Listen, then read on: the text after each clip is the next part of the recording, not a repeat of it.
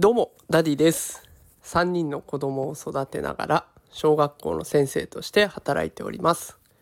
このラジオでは子育てや教育を楽にできるそんなヒントを毎日お送りしております。さあ今日のテーマは愛情ホルモンを増やす名前の呼び方とは？というテーマでお送りしていきたいと思います。今日は名前の呼び方について紹介をしていこうと思います。忙しい中ね、聞いてくださっていると思いますので、先に結論を伝えたいと思います。結論は、君、あなたと呼ぶよりも、なんとかさんと下の名前で呼ぶと愛情ホルモンが増えますよというものになっております。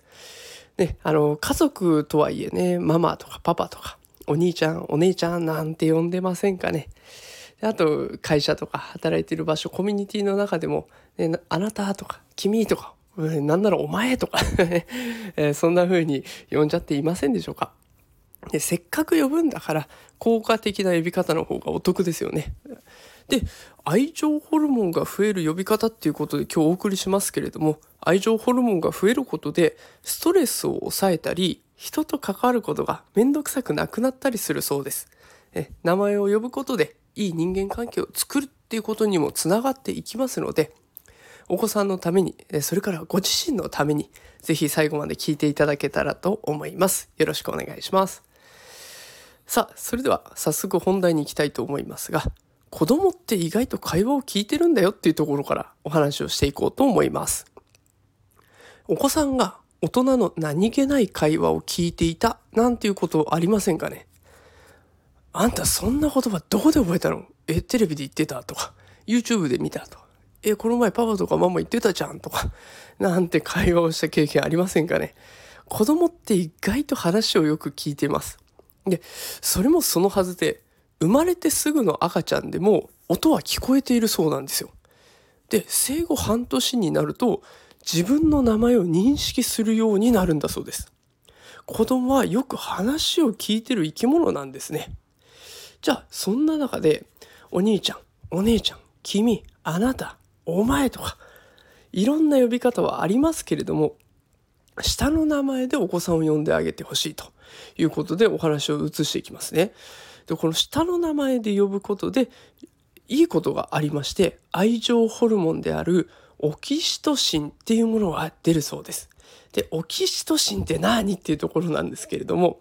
詳しい説明は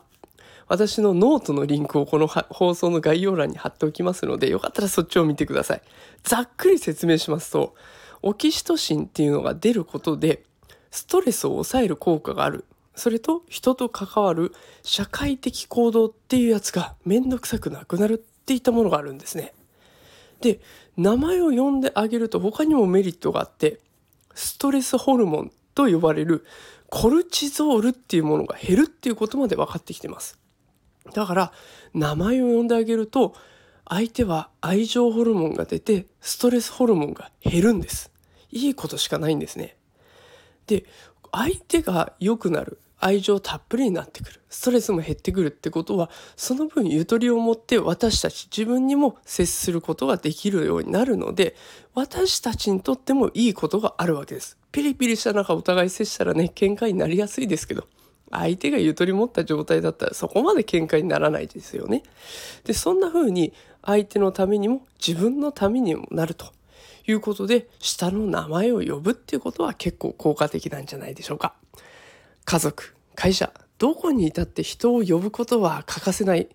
だからこそ下の名前で呼んでみるっていうところ是非試してみてほしいなと思いましたので今日はこんな放送をしていきました。さあ、ということで今日は下の名前で呼んであげると効果がいっぱいあるよという放送をしていきました。えー、もしこの放送を気に入っていただいた方は、いいねとかコメントいただけると嬉しいです。えー、このコメントがね、結構本当に励みになりますので、あのー、よかったらコメント送ってください。